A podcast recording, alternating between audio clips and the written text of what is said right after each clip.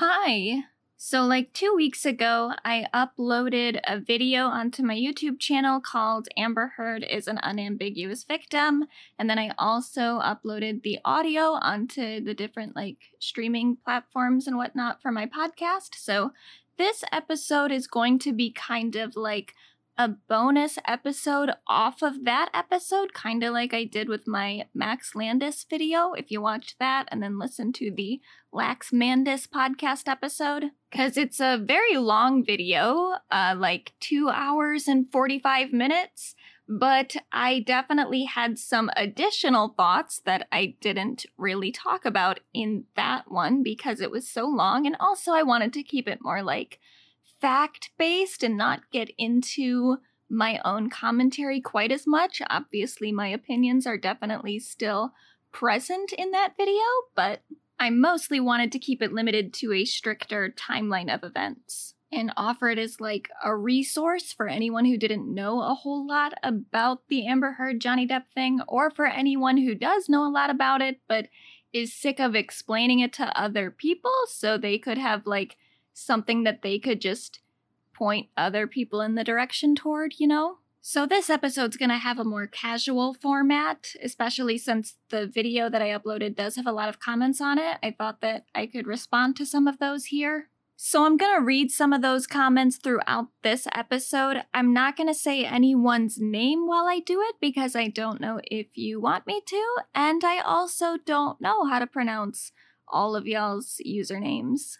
But I wanted to start this by saying thank you to everyone that's responded kindly, and even thank you to those of you who responded not so kindly. I only got like a few passionate Johnny Depp defenders in the comments section, and some of those comments were absolutely ridiculous, but all engagement helps the video and the algorithm, so go ahead, like, dislike, tell me you loved it, tell me you hated it, and I'm a dumbass. As long as you're doing it in the comment section, you are helping me out. But then I wanted to give another shout out to anyone who sent me clips or gave me suggestions for the um the content creators to include in the video because I have a couple different clips throughout the entire thing where I show parts from the Fairfax trial, but like through the lens of different content creators' commentaries or reactions to it from last year.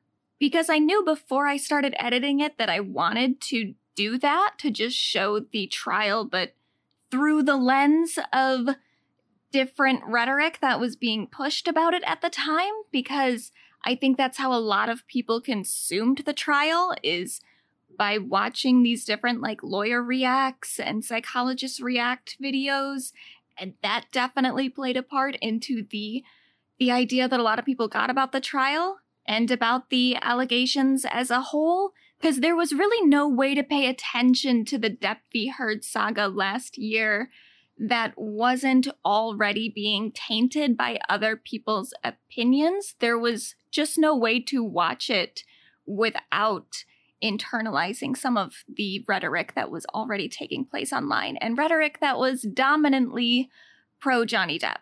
So I wanted to integrate that into the video and I I think it it came together fairly well, but it was a pain in the ass to do because getting all of those clips required me to watch a lot a lot of pro Johnny Depp content. And that was pretty painful, especially as someone who has spent a lot, a lot of time actually looking through these allegations and the evidence for them. And who has grown to have a lot of compassion for Amber specifically. like just watching watching people glorify her abuser like that was uh it was gross and I didn't like doing that. So I definitely appreciate anyone who helped me alleviate that stress by telling me which creators to look into and who was saying which things about the case because that helped me limit my research a little bit. So thank you for that. And then a lot of people commented and said that they're excited about part two. I'm currently working on it. I I hope it should be out within like the next week, week and a half. It's gonna now be a three part series. I wanted it to just be two parts, but there's just so much to talk about that there's no way that I could do just two parts and have the second part not be like five hours long. So part two will be out somewhat shortly, and then part three sometime after that. But it was very nice to hear how many people were excited, not just because that means that you're looking forward to new content, but also because I didn't say anything about there being a part two until the very end of the video. So if you commented that, that means that you watched the whole thing, the whole like almost three hour video. That's very, very nice. Thank you for that. And if you're someone that's been following this trial for a while, um, I do need more clips for these upcoming videos. So anything that you want to send me, anything that you think I should know about or should be included, just let me know. Um, if you're listening to this on YouTube, you can just leave a comment there, or if you're listening to this somewhere else, um, or if you don't want to leave a comment on YouTube, you can just go to my website, medusany.com. There's my contact information there. So anything that you would like to see me include, just let me know. But also, especially if you know of any more like content creators or specific clips that you think might fit into some of the the coming videos especially for part 3 I'm going to need a lot of TikToks on the topic because I didn't include any TikToks in the in the first video and I probably won't include any in the second part, but definitely for part three, which is where I'm going to talk more about the trial itself and the, the media spectacle around that.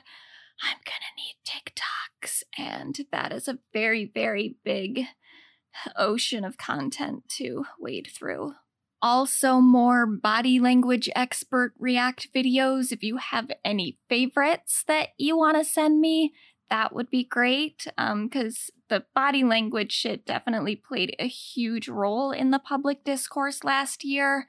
So anything that like body language experts or other people who are just doing some sort of body language analysis on Amber and Johnny would be helpful, but also I want to talk about that genre of content in general. So even any content that's not specifically related to Amber and Johnny, but just body language experts being wild, let me know. Send me clips. Tell me who you think is like the best and the worst of the body language genre. I mean, I'm sure there are, there must be some more reasonable people in that entire genre of content, I would think, but I don't know cuz I can't say that any of the videos from body language experts I've ever watched have been very compelling to me.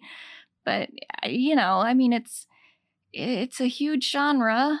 So there's got to be some good ones, right? If you know of any, let me know cuz I do I want to show like a range of reactions and show that there is like that there wasn't just like one type of person or one type of content creator that was covering that trial, but that it was from a lot of different corners of the internet, including like from people who are full on grifters and just wanted to exploit this spectacle for money. And then there are people who are maybe more like legitimately qualified to talk about this case, but then chose to do it in a way that was still really uneducated and uninformed and uh, bad.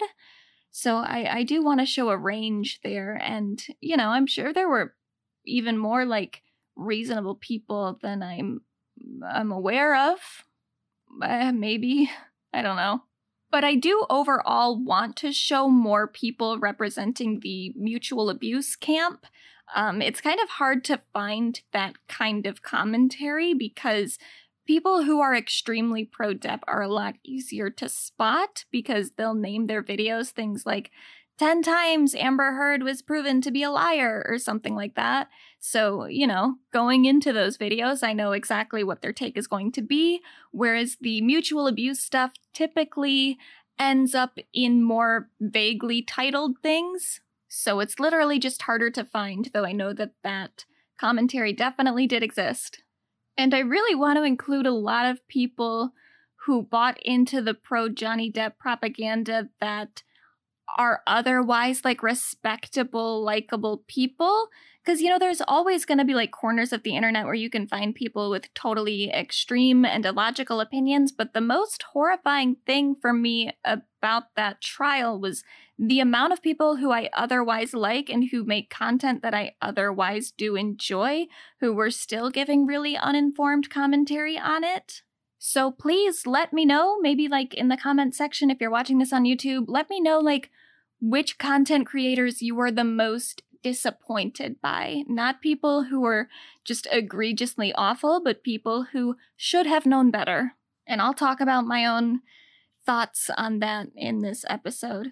But some specific rhetoric I want to show people spreading, if anyone knows of any examples of where I can find this, um, I want to show people saying that Johnny Depp has no history of violence or abuse. Um, I think I at one point heard Moist Critical saying that. I'm not sure. Um, I'll have to go back and check. But if anyone knows of anyone else who might have spread that talking point, that would be really helpful. Or um, anyone saying that everyone believed Amber right away in 2016, or that Johnny Depp's reputation was instantly ruined. Uh, especially anyone who's gone on to talk about other cases of alleged domestic violence or sexual violence and said something like, well, hold on, let's not make assumptions. You remember what happened to Johnny Depp, and then that was all proven to be false. You know, something like that. I've definitely heard that talking point a lot. I just don't remember, like, from who. And then anyone who said that Johnny Depp prior to the Fairfax trial hadn't been able to tell his side of the story because that was a big talking point that I heard that like this is the first time Johnny has ever spoken out about the allegations. This is the first time he's telling his side of things, which was not fucking true. But anyone saying that would be really helpful. Or this one is even more specific um, people falling for the lesbian cop story. You know how um, Amber was arrested, and then Tasya said that she thought that the arrest, she she got some vibes of like misogyny and homophobia and then Johnny Depp's team brought that airport security officer out and was like but she's a lesbian so how could it have been homophobic cuz the woman who arrested Amber was a lesbian even though that was an airport security officer and not a police officer and Amber has very clearly on record said that the person who arrested her was a man whatever, anyone who pushed that idea that that somehow contradicted Tasya's story, that would be really helpful for one part of my video. I feel like, and this is why I'm looking for this clip in particular, I feel like I heard Hasan Piker, HasanAbi, I think I heard him say that. I don't know where I heard him say that, and this is the problem with like fucking Twitch streamers and stuff who followed this trial because it's not like eh, there's like one video that I can go back to to see his commentary. It's spread out across like weeks of content of his for Twitch streams that last like I don't even fucking know like 8 hours per episode. I I don't know. But I have a memory of someone commenting something in his chat and saying like, "Oh, but Tasya said that she felt like Amber was just arrested because of homophobia or something. And then Hasan responded and was like, Yeah, but the person who arrested her was a lesbian, so that doesn't make any sense. And it's like, okay, well, first of all, uh, no, that, that isn't even what happened. But also, I just, this is the thing about these content creators where I'm like, You're not that dumb, Hasan. I really don't think that he is that fucking stupid, especially as like a leftist commentator who knows a lot about like power dynamics and internalized bigotry and stuff like that. Like, I don't think that Hasan Piker would ever think that a black police officer wouldn't be capable of anti blackness. And yet, when this idea that Amber Heard was arrested by a lesbian, which she wasn't, but the idea that she was, that that somehow negates the idea that there was any sort of homophobia motivating that arrest. Like, I don't get how he can get behind that logic when he should know better. He fucking knows better. And also, he's well educated in like debate rhetoric and logical fallacies. So I really don't understand how he doesn't spot the fallacy involved in thinking that Amber being arrested by a lesbian means that Tasya was wrong about never experiencing abuse in that relationship. You know? Like, Tasya could be wrong about the motives for why Amber was arrested, and that wouldn't mean that she was wrong when she said that Amber wasn't abusive to her. You know, it's just stupid to make that leap and to think that one thing necessarily has to negate the other when they're kind of separate but related ideas. Tasya saying that Amber wasn't abusive to her, and Tasya saying that Amber was arrested with some homophobic intentions. You know, like they're related, but one of those things can be wrong without negating the other thing. So it's just it's stupid. And yeah, by the way, um this is a very very unscripted episode, so I will go off on tangents, but that was just something that's always bothered me even before I realized that Amber was arrested by a man and not a lesbian. It's still it's like who fucking cares? That's not the point. So anyway, if anyone has a clip of some dumbass saying something like that, uh, let me know. And then one other thing, one specific thing that I'm looking for is uh, people saying that Amber was dressed in court like Johnny Depp or like was trying to dress like him, like she wanted to match outfits with him. That was a weird thing that I kept seeing online on like Twitter. And I don't know if there's any content creator saying that because that would be more helpful to get someone like saying it out loud instead of just showing it on a tweet but i know that that was a thing that a lot of people were saying at the time was that amber was trying to match johnny's outfits. Oh god it's so stupid. It's like when you really zoom out and you look at all the shit that people were saying last year it's all so fucking stupid. Anyway for the rest of this episode i want to just kind of go through the video and take it like in chronological order and offer just some additional commentary. So the video started with um of a content warning for one thing and I I don't know. I guess it'll depend on how how my next two videos go as far as what I decide to include from them. I don't know, maybe next time I'll make the content warning a little bit stronger because I did get a comment about the um Amber's uh, testimony in Australia and how painful that was to listen to, and that someone would have liked an additional trigger warning for that. So I might think about that more next time. Um, and I, I do agree. I'll talk about that once we get to that part of the video. But um, I was very unsure going into it how much I wanted to warn people about certain things and how much I wanted to eh, include because I I definitely get that this is like a very very sensitive topic. So I I don't want to like trigger anyone or anything like that, but I also don't want to um I don't want to like sugarcoat it at all and I don't want to make all of this seem less severe than it was and there's that's a very hard line to walk is like not unnecessarily making this like torture porn kind of or making it super exploitative of the topics that we're talking about, but at the same time emphasizing to people like when you see people doing commentary and making jokes about this trial, this is the stuff that they're talking about. It's like really, really horrendous abuse that is actually really, really sad and should be upsetting to people instead of funny. So I don't want to not include stuff like that, like Amber's testimony in uh, or about Australia, because that that was just is it's so horrendous. It is a very very hard clip to watch, but I'm also I think it's a clip that a lot of people need to see to completely contextualize what happened last year and what people were making these jokes about. But I might include some additional warnings with some of that harder stuff uh, in the next two. Though I don't know that part two is going to have a whole lot of upsetting stuff quite like that. Maybe a little. We'll see.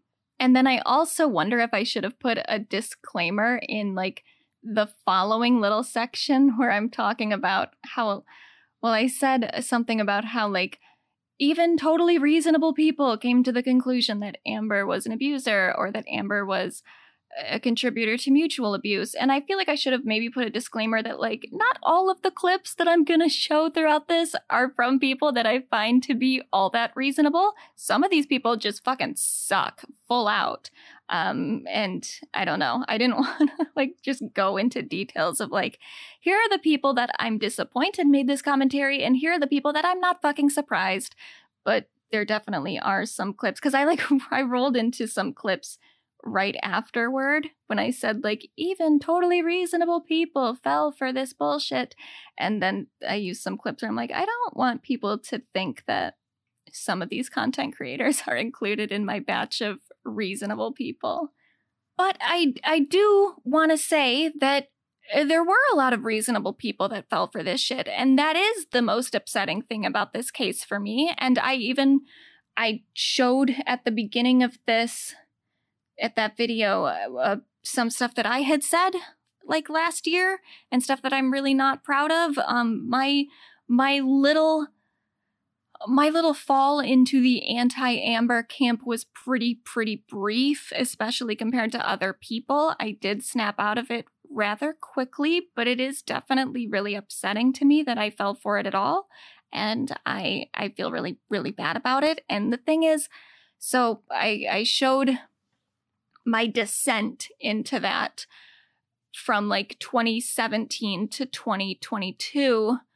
And the thing that I showed that I think was like the worst was like two Instagram stories that I made where I I said that Amber Heard wasn't included in my version of sisterhood um, because of some of the stuff that was coming out or stuff that I had seen on like social media. Because I really wasn't even paying that close of attention to the trial, to be honest with you.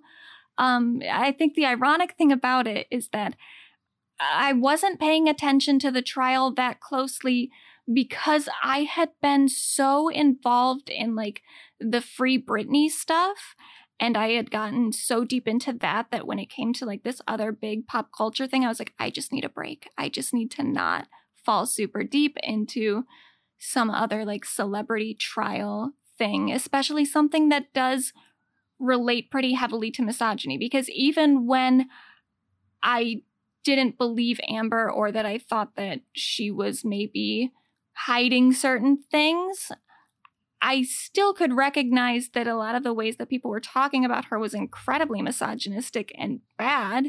And I think I just wasn't fully ready to completely interact with that topic at that time because of the amount of like emotional labor that I had already put into talking about Free Britney so much. But then that is very disappointingly ironic because by not going deeper into the allegations and by not believing Amber, I contributed to a very misogynistic hate campaign that I think even outstretches what Britney Spears ever faced. Like, Britney Spears has been such a victim of misogyny and patriarchy eh, to a huge degree in pop culture, especially in the 2000s.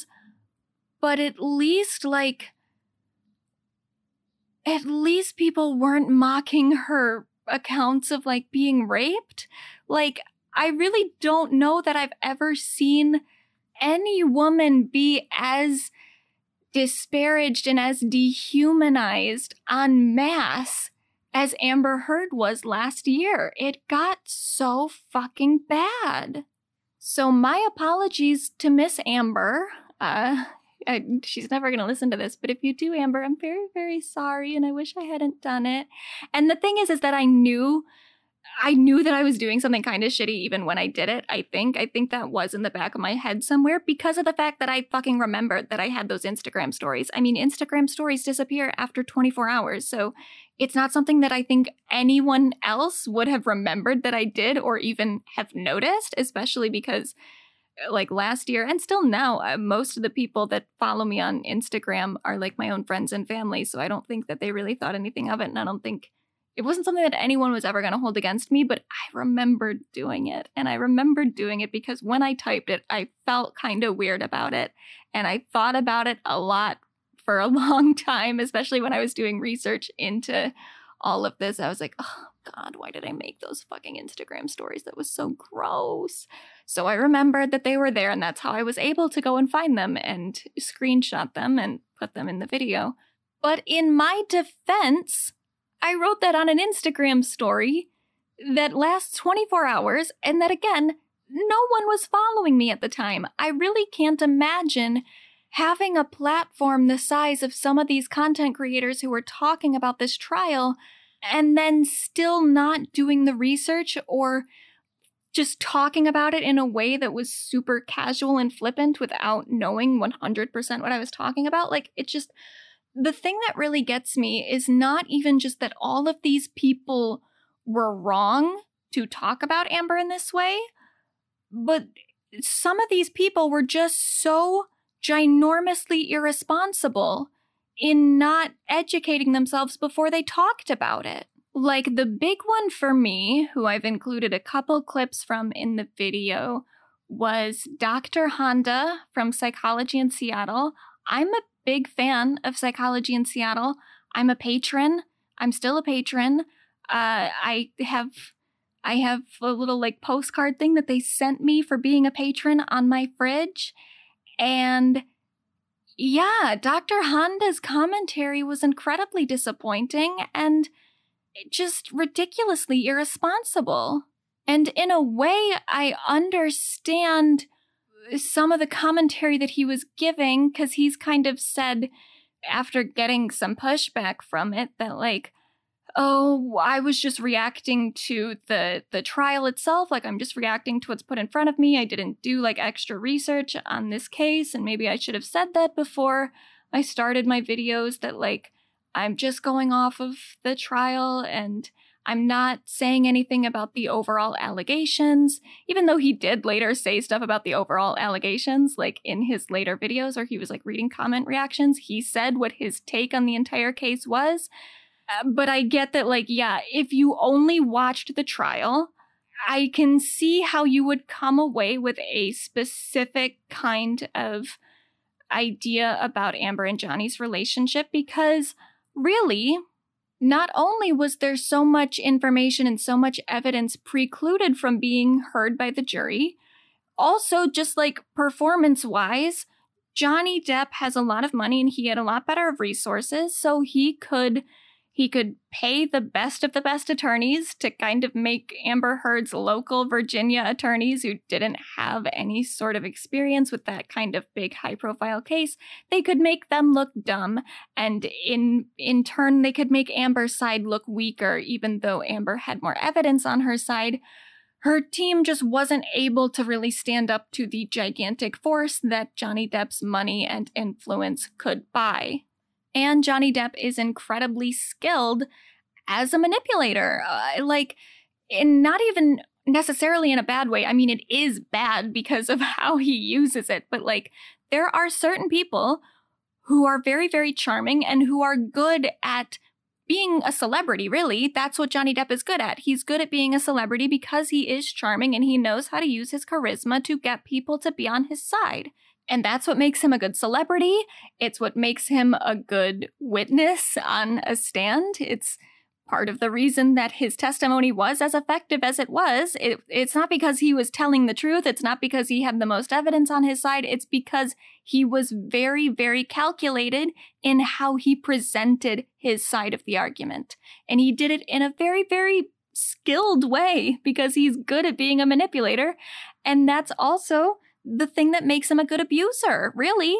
This is the role that Johnny Depp was like born to play. And I get how a lot of people were seduced by him if they only watched the trial, especially if they didn't read into the UK trial and realized how much Johnny's story had changed between the UK and the US because he said a lot of stupid shit in the UK and then realized when he didn't win that case that he needed to course correct a little bit. So I get why someone like Dr. Honda could watch the trial and come to the conclusion that he came to and offer the kind of commentary that he offered because he was only watching the trial. And really, I think he was only watching clips. I don't know that he actually watched the entire thing. But regardless, while I understand how he came to some of the conclusions he came to based off the data that he sought out, I don't understand why he offered that commentary without seeking out other data. You know? Like, for something this large, I mean, anything that involves abuse allegations, you probably just shouldn't speak on it unless you do a little bit more research and you look into all of the evidence, not just the evidence that's presented in one fucking trial. But especially in this case where Amber was just so viciously being torn apart on social media and in such a misogynistic way that I think that this case in particular required quite a lot more sensitivity and quite a lot more scrutiny from someone who has a very large audience and who is going to be talking about the case on their channel. And I'll say that I like Dr. Honda overall. As I said, I'm still a patron, I'm still giving him my money. But I think that clip of him saying the I don't understand how people are saying this is bad for women. When people say that, I always think, did they even watch the trial? That clip to me is the most infuriating clip in the entire fucking video. It's one of the most infuriating things I've ever seen related to this case. And it's infuriating because it comes from someone who I think should know better. I mean, for one thing, the trial was literally being used for right wing propaganda. Like, unambiguously, the Daily Wire was paying tens of thousands of dollars to run anti Amber propaganda on social media because they want to undermine the entire Me Too movement. So, this whole thing about like, Dr. Honda can't see how the trial could possibly be bad for Me Too or something. Like, what are you talking about? Even if all of the stuff that was presented in the trial was like completely just fact based and unmanipulated information, which it wasn't. But even if you still did just come to the conclusion that Amber and Johnny were involved in a mutually abusive relationship, the trial and the way that it was made into this spectacle online was always bad for me too and in a very very like structured calculated way this was part of people's plan was to use things from the trial to undermine Amber Heard's story to then try to undermine the entire Me Too movement and push propaganda about like how women shouldn't be trusted and we should think twice about any sort of Me Too allegation. Like, I don't know if Dr. Honda and other people who were saying stuff like that just weren't paying attention to what was happening online. But it's pretty clear that there were a lot of bad actors using this trial to push right-wing propaganda. Like you you just can't get around it even if you think that Amber Heard was abusive to Johnny. It's still the way that it was propagated and proliferated on social media was bad and was bad for women. Period. But then also just this entire thing about like did you even watch the trial? Or people who think that this trial is bad for women probably didn't actually watch it. Like that whole line of reasoning is just fucking stupid because trials, by nature, are not reliable sources of information. They are supposed to be manipulative. That's like the entire point is you have two sides who are trying to manipulate a jury into siding with them and they will take information out of context and they will twist things around in a way that isn't appropriate. And the judge, prior to anything actually being presented to a jury, the court itself is going to limit the amount of information that even can be presented. So, just right off the bat, when you look into the information that's presented to a jury and that's presented before a court, you're seeing a very, very limited set of data every single thing that gets presented goes through a filter of a court and a judge and lawyers on different sides. And in this case in particular, all of that definitely needs to be looked at with more scrutiny, considering the fact that Johnny Depp has 300 times the amount of money that Amber Heard does. And he's also way more famous and way more experienced in media matters and controversies, because he's been in quite a few. So he walked into that courtroom with a huge, huge advantage that should not be discounted and should not be overlooked just to be like, well, I watched the trial and this is the conclusion I came to. Like, fuck the trial. that's not a good source of information. And I don't understand how smart people like Dr. Honda don't get that. All right, whatever, moving on. The first clip from the trial that I showed was Amber talking about how she first met Johnny, and there's not a whole lot of commentary that the people that I was showing the clip from were offering. I think it was from like the Legal Bites channel, and she had like a lot of lawyers, I, I guess, lawyers in quote, reacting along with her. They didn't say anything really during that clip, and that will actually be a pattern that that happens throughout the video is that when Amber is giving her testimony, either people are contradicting her or they're just not paying attention, or when like a witness for Amber's side is giving their testimony, people aren't paying attention or eh, focusing on like the wrong things. And that that's a very telling part. Like a lot of people commented about how Emily Baker when there was the part with Rocky talking about how Johnny had been super angry and aggressive during the Hicksville incident. Emily is like getting gummy bears out of her desk and then says at one point, like, oh, this is still talking about the Hicksville incident. I forgot. Sorry, I'm bored. It's like, what? Girl. I I just don't understand because even in that clip that they were showing from Rocky's deposition, or not her deposition, but like her her cross examination or whatever. Uh, there is relevant information for the case there. It's not like totally irrelevant information that you don't need to pay attention to. It's stuff that directly relates to what Amber's witnesses saw Johnny do and how he acted in front of them in ways that were indicative of abusive, violent behavior. Like, it's not something there's just no reason to say that you're bored by it, you know? It's something that you actually really should be paying attention to if you're pretending to be this neutral voice in this case. And then when I showed the clip of Johnny talking about how Amber was younger than him, and so she, it was weird that he was being lectured by her all the time, like that when I heard that was like, oh, that's weird. That's a weird thing to think of your partner that like oh, she's so much younger than me. Why is she acting like she has some authority over my decisions? Like, I get maybe saying, like, oh, she was always bossing me around or something. I mean, she was telling you not to do a whole bunch of drugs. I think that was pretty reasonable considering you're a drug addict. But whatever, I get that there's some idea there of Amber was bossy and authoritative, and maybe that could indicate some abusive behaviors from her, but he preempts it by being like, and I thought it was weird because I was so much older than her. It's like, he's just kind of admitting there that he knew there was a power imbalance in the relationship when it started, and he was upset that it wasn't benefiting him more that is such a weird thing for him to have said. And the people who I saw reacting to that just weren't acknowledging it at all.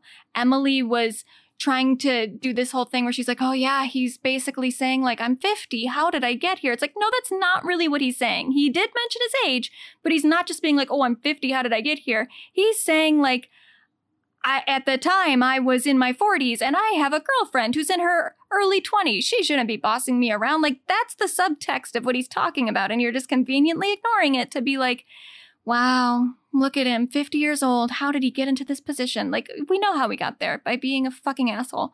But anyway, and then the other person, I don't know who this individual was. Um, I've I saw him come up a couple times. Is this like I forget there's like Nate the lawyer and then there's the umbrella person. I don't I don't remember.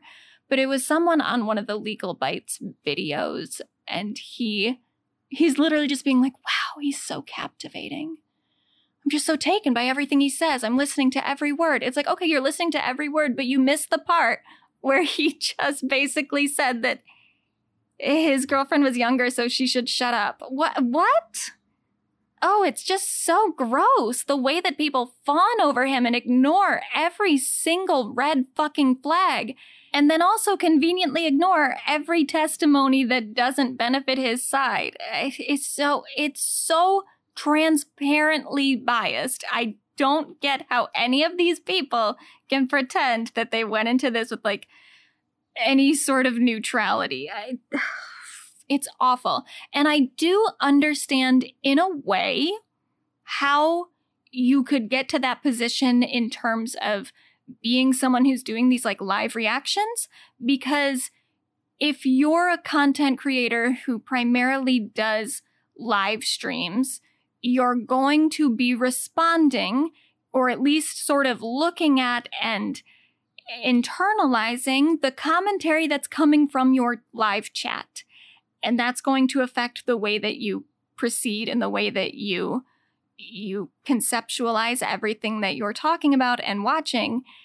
And at that time, a lot of the people in those live chats were very, very pro Johnny. Uh, not even like, I would say probably 99%, if not like 100% of the comments that were rolling in to those, those videos were just people supporting Johnny and calling Amber Heard a liar. And even if you went into that content as a creator with the intention of being neutral, that's going to affect the way that you even just view the case because you're seeing the commentary of people who are so unabashedly pro Johnny. You're just going to subconsciously develop a bias. So I get that in a way, but there are also things that some of these people said that there's just no real explanation for other than they they just wanted to pander to a certain audience and they knew that they were doing it. So like I know on the Depp Delusion subreddit they have that flare that's um grifter alert and so anytime somebody posts something or says something pro Johnny or anti Amber they'll get put into that that flare. And honestly, I do think that that label is a little unfair for some people because they aren't all grifters that were anti Amber. Some of them were very, very genuine.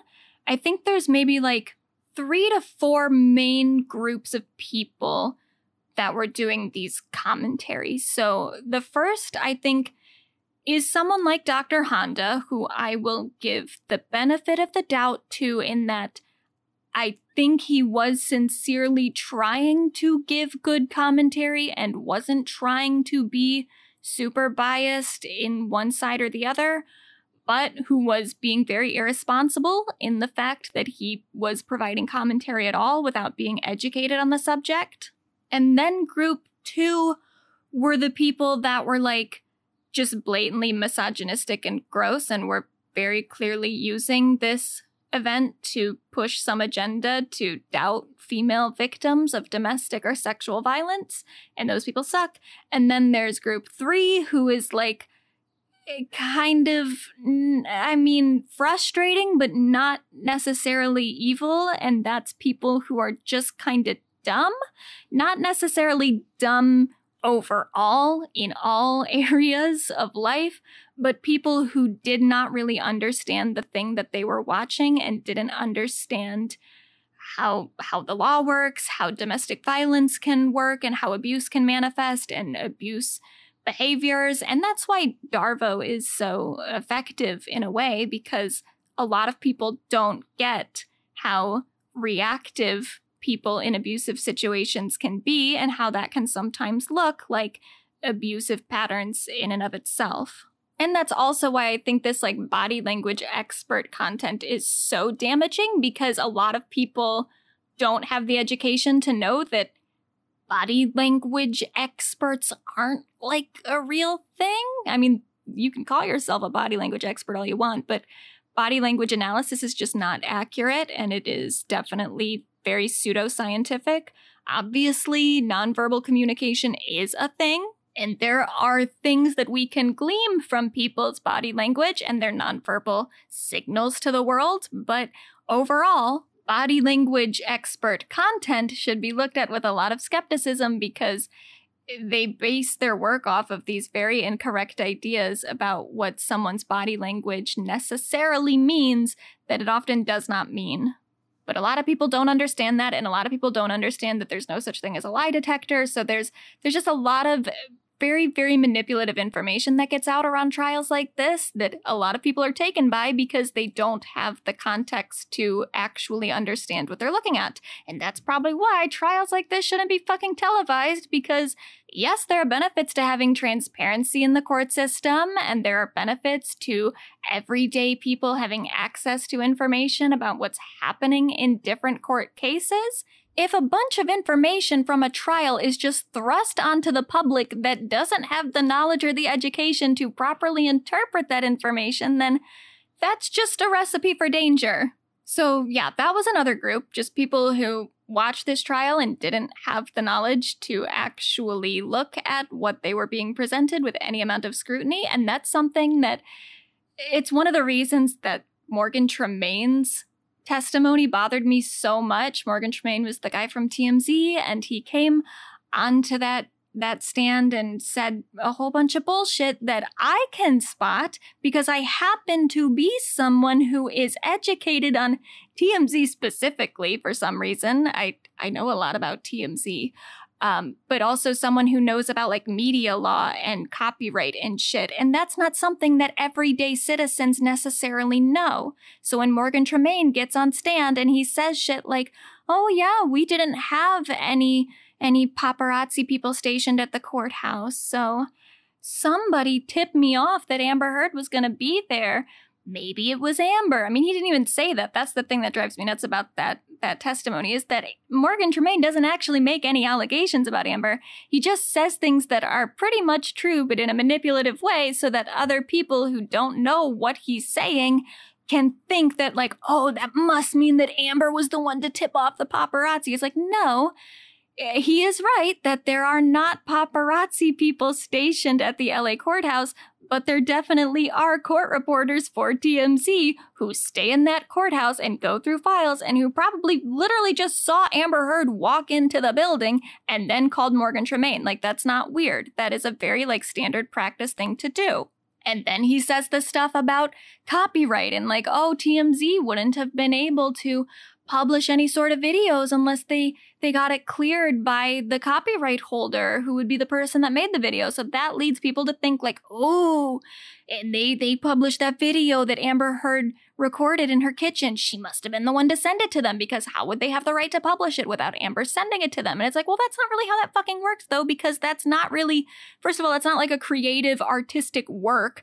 So uh, the copyright laws are going to be a little bit less strict on that and also, it corresponds to a news story that was already public. It is a newsworthy piece of media, so they have a right to publish it whether or not they get the copyright approval or not. And that's not something that I think a whole lot of people know, but you know who I think does fucking know it? Content creators, big YouTubers who benefit from fair use all the fucking time. How do they understand fair use when it benefits their own channel and yet don't understand it when Morgan Tremaine is trying to imply that TMZ must have gotten Amber Heard's permission to publish that video? Like it's stupid. And that's what brings us to group four is all of the people who I think are actual grifters who knew fucking better than the things that they were saying and said it anyway because they knew that it would make them money. Like, you're really gonna tell me that all of these law tubers who were reacting to the trial didn't catch on that TMZ could publish that video without Amber Heard's permission? None of them knew that? I mean, sure. I don't think any of them were like specialized in copyright law. Maybe some of them were. I don't know what any of these lawyers' specializations were, but they at least should know enough to know that Morgan Tremaine's testimony was fucking bullshit, and none of them called him out on it, and it's fucking infuriating. Okay, whatever. Going back to the actual chronology of the video, which I was trying to stay in line with, but uh, the next, like, creator that I showed after some of the beginning stuff with Johnny's testimony about Amber's age and Amber talking about when she first met Johnny, um, I played a little bit of a video from a YouTuber named Swoop. Now, I've never watched Swoop's content before. Um, I, I think I've like seen her before. She looks familiar, so I'm sure that I have like some familiarity with her content, but I've never like watched a video before. And I, I watched a little bit of her Johnny Depp commentary.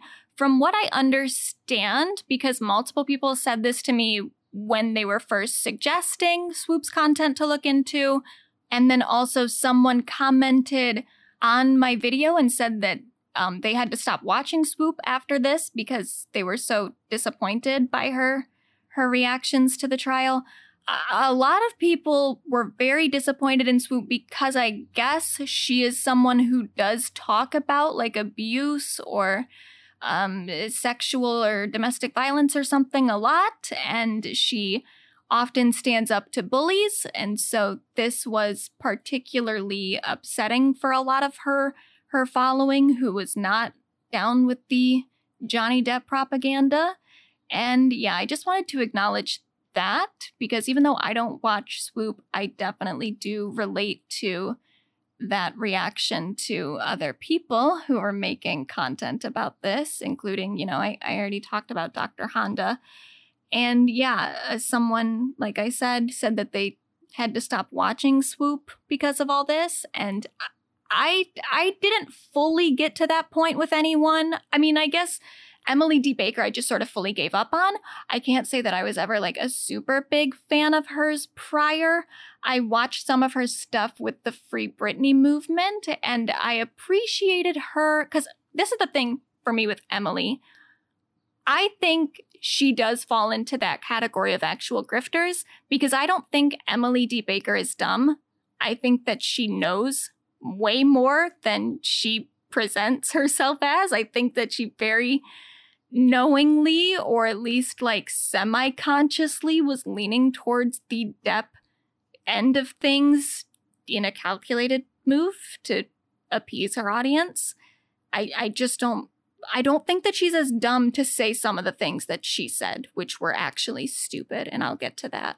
But even when I think she's not fully grifting, there was some stuff with the Free Britney movement when I was following her coverage on that that like she just said some stuff that wasn't totally accurate and it wasn't things that I thought were like a huge huge deal. It didn't completely turn me off to her, but I did think it was a little disappointing because specifically she was on Philip DeFranco's show and he asked her a question about if um, Britney's father had the legal right to put her in a mental health facility against her will, and she just said yes, and that's not fully correct. I mean, he has this is the thing with conservatorships it's like he had so much control over her life overall that he could really kind of remove privileges or affect her life in such a way that he could coerce her into basically doing anything to the point that Britney may have technically consented to go to a mental health facility even when she didn't really want to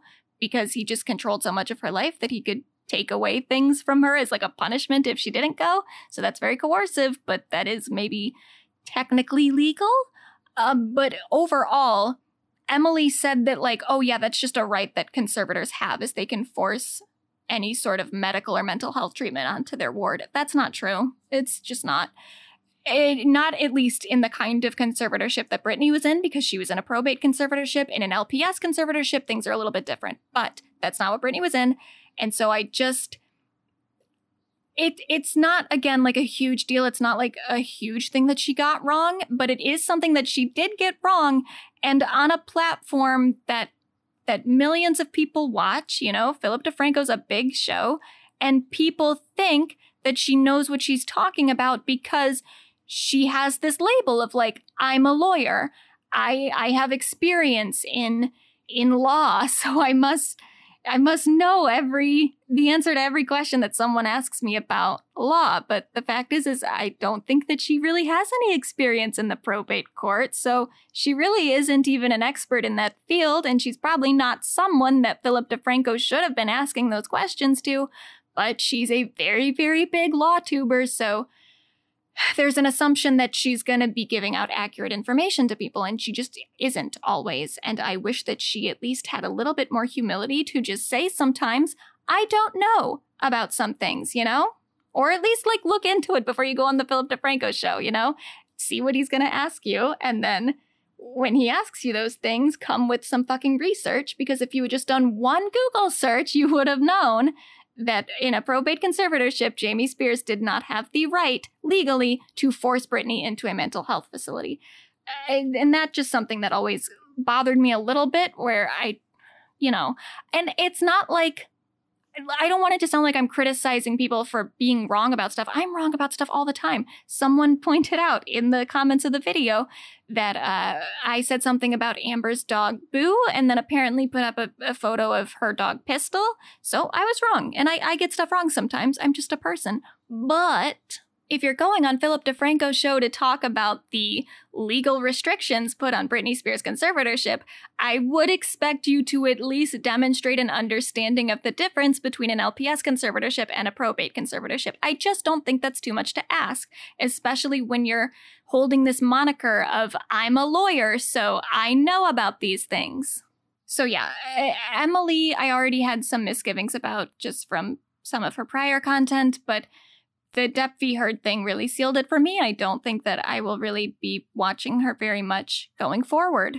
But there are plenty of other content creators who said and did stuff that I found really disappointing during all this that I haven't sworn off their content. I'll keep watching, but even then, it definitely did put a strain on my relationship to their content, even with Dr. Honda. Like I like I said, still giving him my money, but I I did watch his stuff and listen to his podcast quite a lot less after after the Amber Heard thing. I but I I still do listen and I I do still like him and I also hope I have hope for a lot of these people that maybe maybe now that more people are coming around to Amber's side of things that some of these creators will publicly talk about changing their minds and looking into it a little bit further.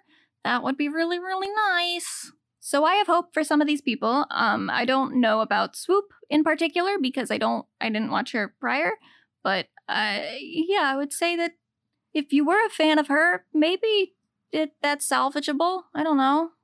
But the clip that I used of her was one where she was reacting to Johnny's texts with Paul Bettany about Amber. You know, the ones where he said that he wanted to fuck Amber's burnt corpse or whatever, and she she did the whole thing of like, oh, that could just be a trauma response, yada yada. I I didn't want to bog the video down with too much information, but there are so many other text messages where Johnny is talking about Amber in that way, like saying that he hopes that she's rotting in the back of a truck somewhere, like her corpse is rotting. It, it's just gross and then also just other stuff about other women that he talks really, really badly about. Like, really, really misogynistic language that he uses semi frequently to the point that you can't you can't say that that's a trauma response. That's just how he talks about women. Moving on, I talked a little bit about how Johnny exerted a lot of control over Amber's life, like wanting her to quit acting and just become financially dependent on him, and then also fired her prenup lawyer, and then fired her postnup lawyer, and then hired all of his or hired all of her doctors, but under the care of his doctor, Dr. Kipper, and then even sent an email saying that like he was the client ultimately, and Amber was just supposed to be on different like mood stabilizers to calm her down and take take her annoyance off of him. Like there's just so many ways that Johnny controlled Amber's life that does not get talked about and I think that that should be a huge emphasis when we're trying to talk about like whether or not this was mutual abuse. Amber didn't have the kind of power in the relationship to be capable of mutually abusing Johnny. She did not control his doctors. She did not own all 14 of their properties that were his properties, none of which she took with her in the divorce. And I don't know, I, I didn't talk about it a whole lot in the video, but this idea that Amber Heard was a gold digger.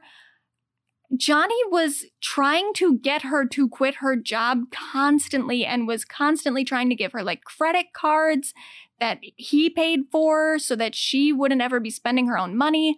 There are audio recordings of her saying that like she couldn't afford to stay in hotel rooms all the time every time they fought, like whenever they would fight. He had the option of moving to any one of his other 14 properties. She didn't have any place else to go that wasn't already owned 100% by Johnny. And this is th- that's a big part of the abuse for one thing that Amber's entire life revolved around her marriage, but also I always see people say stuff like oh, if it was so bad, like, why didn't she just go to a hotel? Why didn't she stay somewhere else? And like, I think because Amber is an actress who's been in a lot of well, not in a lot, in a couple big movies. And she was married to Johnny Depp, so people have seen her on red carpets and people have seen her at the Met Gala. I think a lot of people think that Amber Heard has a lot of money, which she doesn't. Her net worth is estimated around like $500,000 today. And she definitely wasn't making a whole lot of money when she was married to Johnny, because I don't even know when did she get the Justice League deal? Was that like towards the end of their relationship? I imagine that that was her like highest paying gig to date. Well, not Justice League, but like the Aquaman and Aquaman 2 or whatever. Because before that, what was she in? She was in fucking like Pineapple Express, where she played a very, very minor role. She was just Seth Rogen's teenage girlfriend, and she isn't in a whole lot of that movie. She was in The Danish Girl, where again, very minor role, and that's also a very small movie. She played a very minor role in Zombieland, where she was killed, like in the scene that she was introduced. Like, all of these different movies that Amber's in, they're either like really small movies or they're slightly bigger movies with slightly larger budgets where she plays a very, very minor role. So, what fucking money do people think that Amber Heard had? She's been at a disadvantage the entire time, not just in the relationship, but also in the like media and legal battles that have followed. She she doesn't have money to fight Johnny Depp constantly. And I think the fact that Johnny fired her prenup lawyer and fired her postnup lawyer has been so underrated in the overall discussions about this case because the whole thing in Australia, Johnny says started because Amber was mad that he wanted a prenup or a postnup. And that's just really not true. He was the one that called her postnup lawyer, yelled at her, and then fired her on Amber's behalf there's so much evidence that Amber was absolutely fine with getting a prenup or a postnup, but there's also evidence that Johnny wanted a prenup or a postnup only on his terms. Like, he definitely seems like he eventually was agreeing to get some sort of agreement in place, but he would freak out whenever Amber would try to get representation to have a say in that agreement. And that is so coercive and disgusting and abusive and completely contradicts Johnny's story that Amber was just mad at him and cut off a tip of his finger because he wanted a post. Like, none of it makes sense. Johnny's story doesn't make sense. And the evidence that we have completely points to him being an abusive, controlling weirdo in their marriage. And I don't get how people can ignore that. Like the clip I showed of Michelle Mulrooney or whatever, the the postnup lawyer, no one's reacting to it. Like no one no one seems to care that she just said in court testifying that Johnny fired her on Amber's behalf. How does that not ring more alarm bells to people? I even saw um, one of the like little pop-ups from the super chats that legal legal Bytes was getting the commenter said like, "Oh my god, Michelle is testifying that Johnny called about the postnup, proving that Amber and Johnny really were fighting about a postnup agreement, and that proves Johnny's side." It's like, no, it doesn't though, because even in Amber's testimony, she did say that Johnny was upset that she got a postnup lawyer and that he called her lawyer and yelled at her. Amber said that in her own testimony. That doesn't contradict Amber's side at all, and it doesn't prove Johnny's side either. It just proves that Johnny was coercive and abusive. Like, I don't get the fucking mental gymnastics that people are performing to come to the conclusion that Amber Heard is a liar. And I didn't emphasize it because I feel like people should be able to join the dots together, but I did read the text exchange between Johnny and Nathan Holms right before the Australia incident, where Johnny is freaking out on Nathan for implying that maybe he should do slightly less cocaine. And then, like, days later, was asking Nathan to get him more cocaine and also get him the e business, aka ecstasy, aka MDMA, the exact thing that Amber said he was doing at the beginning of the Australia incident. So, like, all of the evidence points to Amber's side. She says they were fighting over Johnny's drug use. Like, two days before that incident occurred, we have text messages from Johnny to his assistants asking him to get him more drugs. The exact drugs that Amber said that he was doing that she got upset over. Like? Oh, yeah, yeah. Oh, it's so stupid. I don't. Even this whole thing about, like, did you even watch the trial? How did you come to the conclusion that Amber Heard was telling the truth? It's like, because even in the trial, even though there was a lot of evidence that was excluded, still the evidence that was presented was kind of compellingly in Amber's favor, you know? I mean, yeah, you can look at the testimonies of Johnny and Amber and say maybe that you believe Johnny more just based off body language and just off of vibes. But still, the fact that Amber has witnesses saying, like, oh, yeah, we saw bruises on her. She told us about this. We knew that this was going on. And she has a lawyer her a lawyer she attempted to hire during their marriage say like yeah he fired me on amber's behalf and he called me a bitch and it was really scary and weird and i was intimidated like you're just gonna ignore all that how the fuck get how you watched the entire trial and still came to the conclusion that johnny wasn't abusive really i, I don't get it if you watch the entire thing with without anyone else's commentary on it, without anyone else in your ear telling you, "Oh, Amber Heard looked down and that means that she's telling a lie, she's making this up, or she's abusive and she's sociopathic." Like even if you don't have someone in your ear telling you that shit, you just watch the trial without any sort of outside influence, I still think kind of still on Amber's side. Like I Oh, this thing will never never fail to shock me in how fucking dumb people acted. But so then, yeah, we move into Amber's Australia testimony. And that's like the one part that I decided to just play first, just her testimony without anyone else's reaction to it. Partially because I think that people just need to hear it without having someone else in their ear telling them what to think about it. But also, like, I, I just could not stomach the idea of watching a whole bunch of people react to that testimony because it is so sad and I I I don't like when I was editing it I was like crying cuz it is so emotional and it it's yeah, I, I don't I don't understand how people could be so fucking callous in the face of a story like that.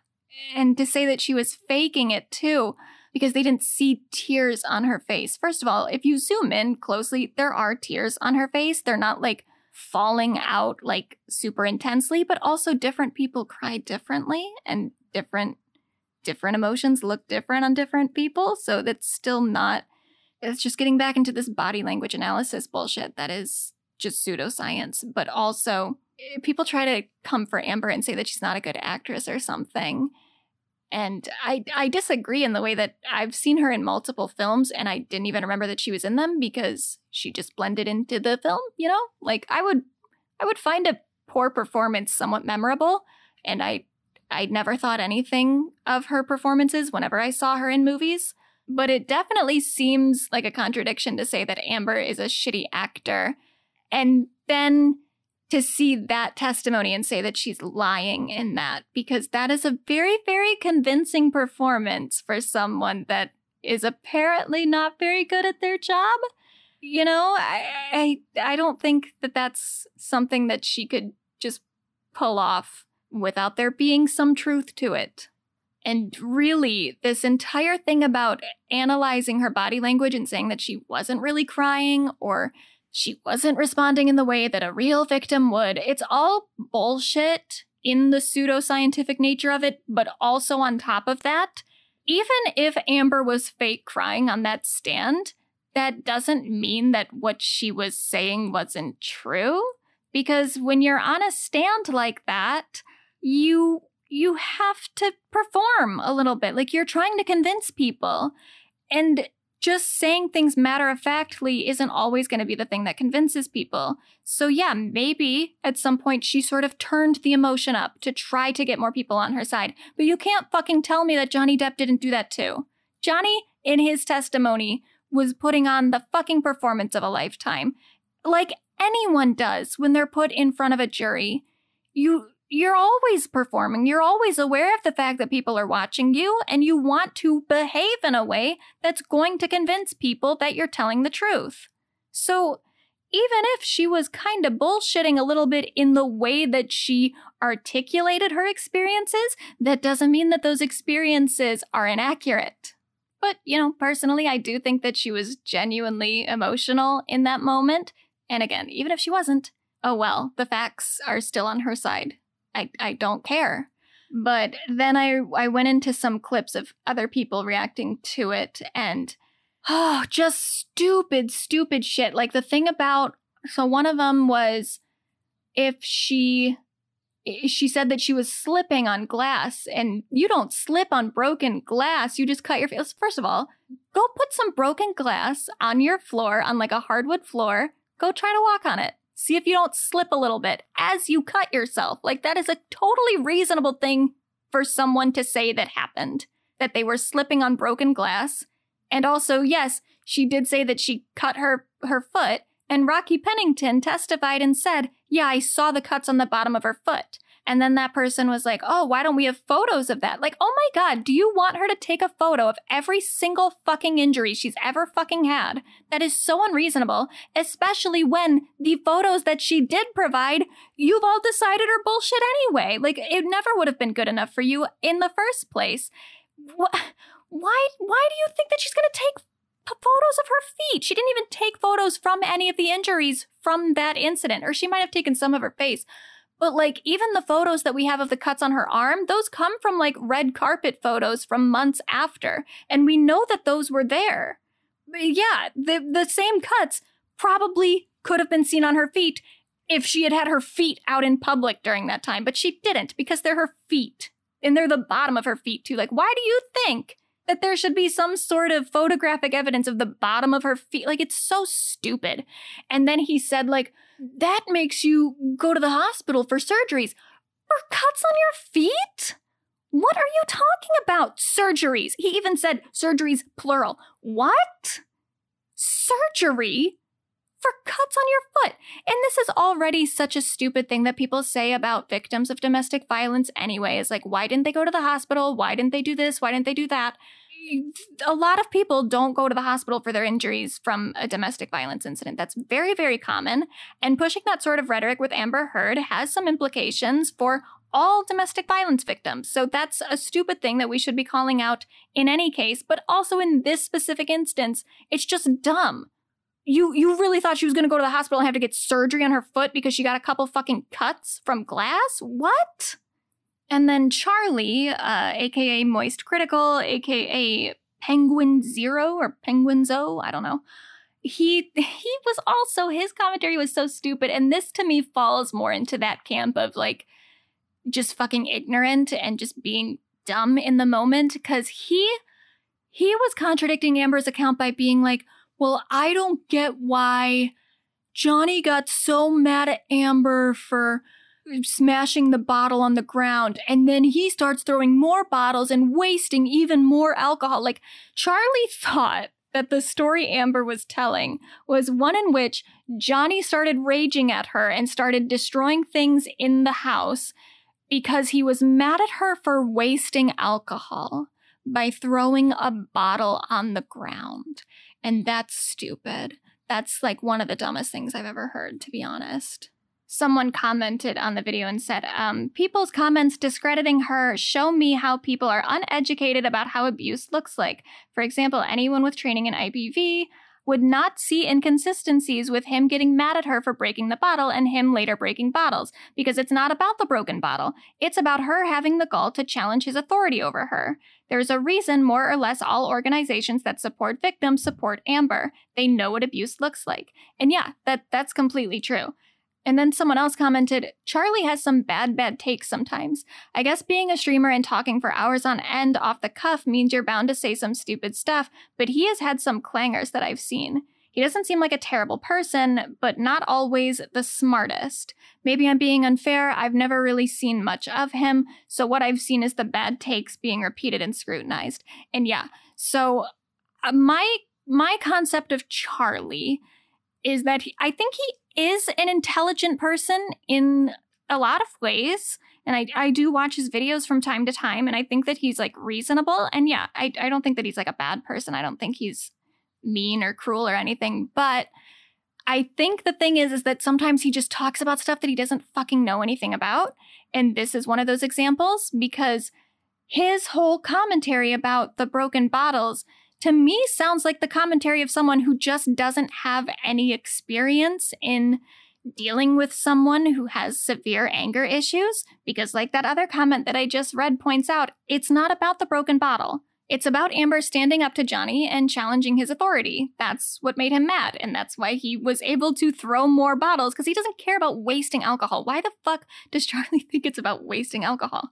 He seems like someone who is fairly sheltered, you know, someone who who doesn't have a whole lot of experience dealing with situations like this, so he's trying to think of it in like a logical way of like why is Johnny upset about a broken bottle but then breaks even more bottles, and he's expecting Johnny to be reacting from some sort of logical mind, which he clearly wasn't. And if you were really listening to Amber's testimony, you would understand that the picture she's painting of Johnny is not that of a reasonable man.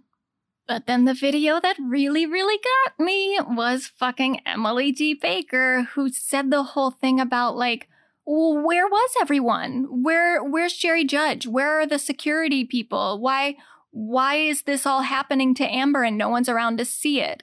And she's talking about that, by the way, as Amber is recounting her story of being raped. And it it's just it's stupid. It's a dumb thing to say that I think that it's not even like dumb in the way that I think Charlie's commentary was dumb, where I think Charlie just doesn't have a lot of experience with people like Johnny who behave irrationally and whose actions you can't try to put into a logical framework. This is dumb in the way that I think that I think that she's lying to be honest. Like I don't think that she believes what she's saying because it's so stupid.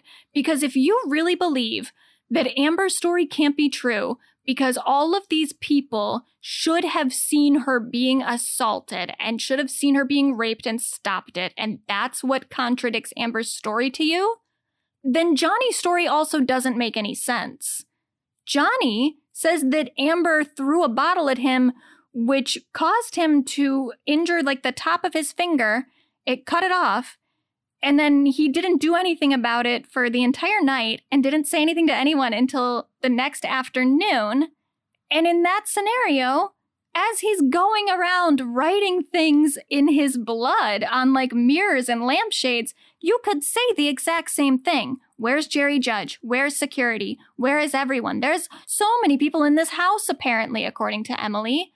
All these people that should have seen Amber getting raped but also just didn't notice that Johnny had cut off the tip of his finger and was writing on the walls. It doesn't make any sense. It's stupid.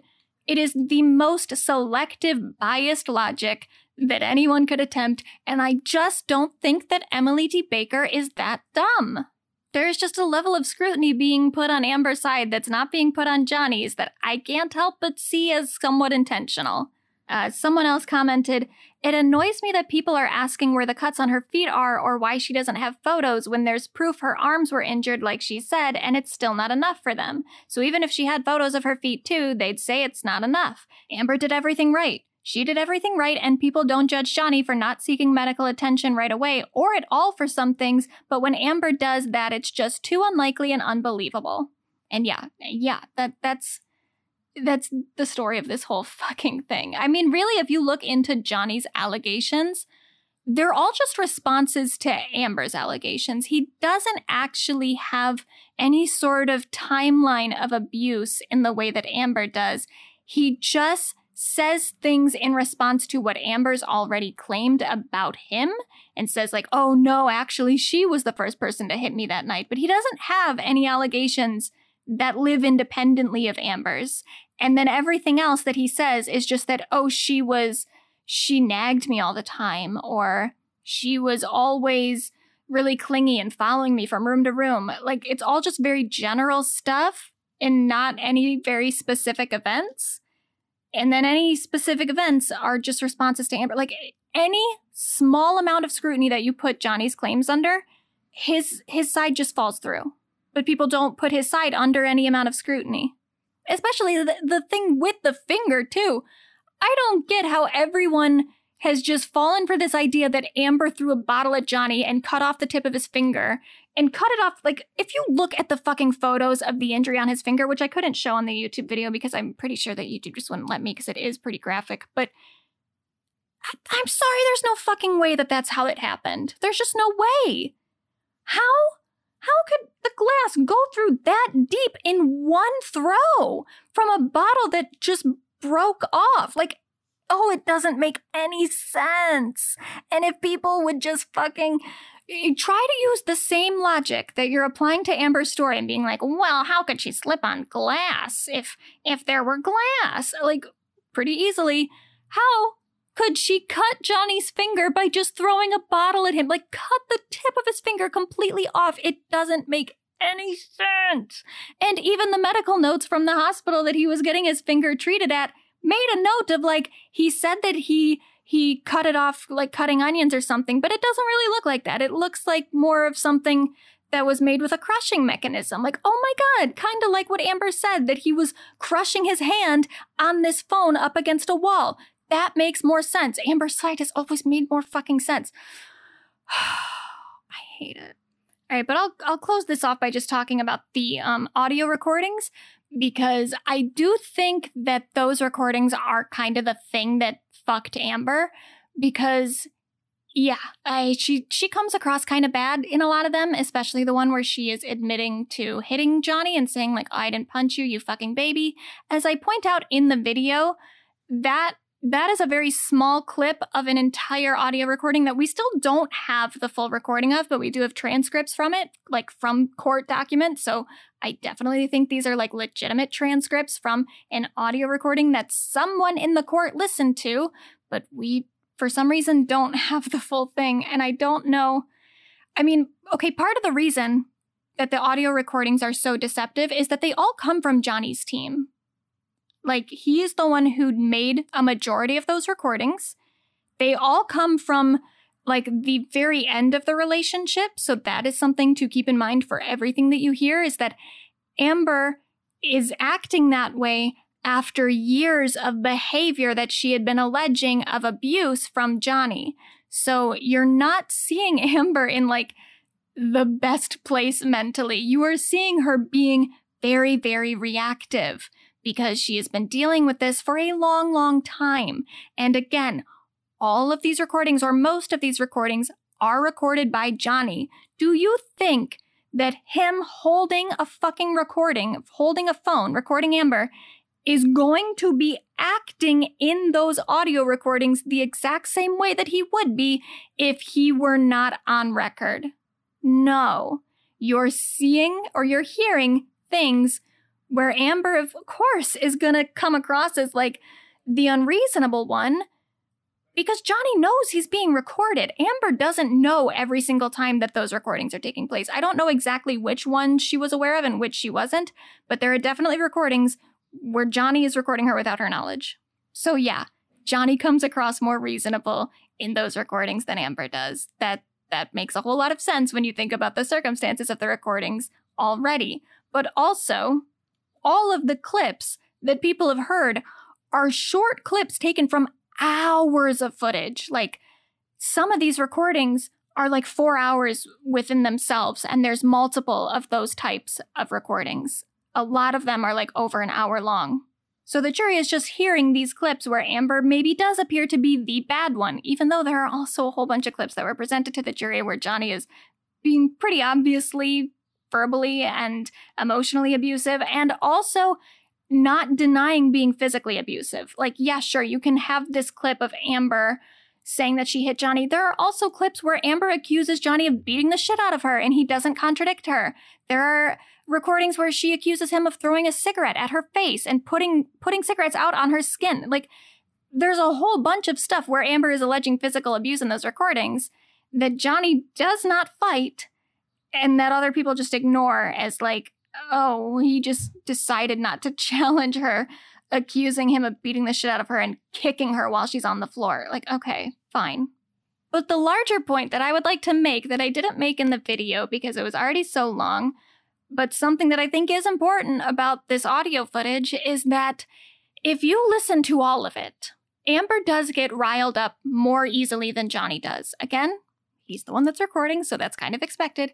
But even while she's yelling and seeming kind of unreasonable and seeming very emotionally reactive to things, at least when you listen to the whole thing, you can track Amber's logic. Like you can see what she's upset about and why she's responding in a certain way, even if the way that she's responding is inappropriate and not good. It makes logical sense for how she got there. When Johnny is upset with Amber, it usually doesn't make sense. Like, I played the clip of the whole thing where uh, he was arguing with her about how she had asked him if he was going to make something a priority and or I don't even remember I see the thing is is like I can't even remember what the fuck he was upset about because it didn't make any sense.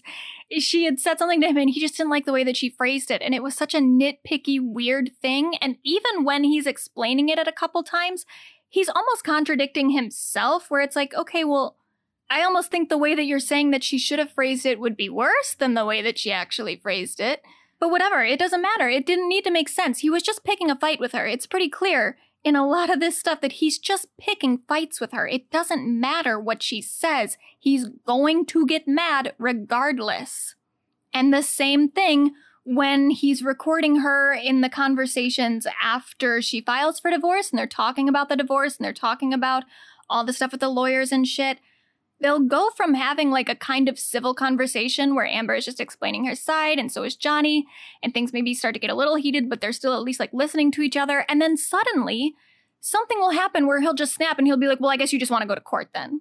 I guess you just don't want to figure this out at all. You just want the lawyers to do everything. It's like, in in those situations i'm like i can't figure out what it is that set him off.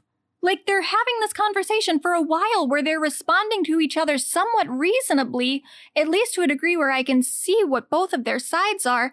And then suddenly he just snaps and is like you know what? Never mind. We're just going to go to court and fight it out and you're going to regret it. It's like what are you talking like wh- how did this get here I don't understand. And that is the thing about the abuse that Amber was facing is that, yes, she was definitely very emotional and definitely very reactive in an unproductive, unhealthy way that is uh, maybe indicative of some toxic behaviors that she has.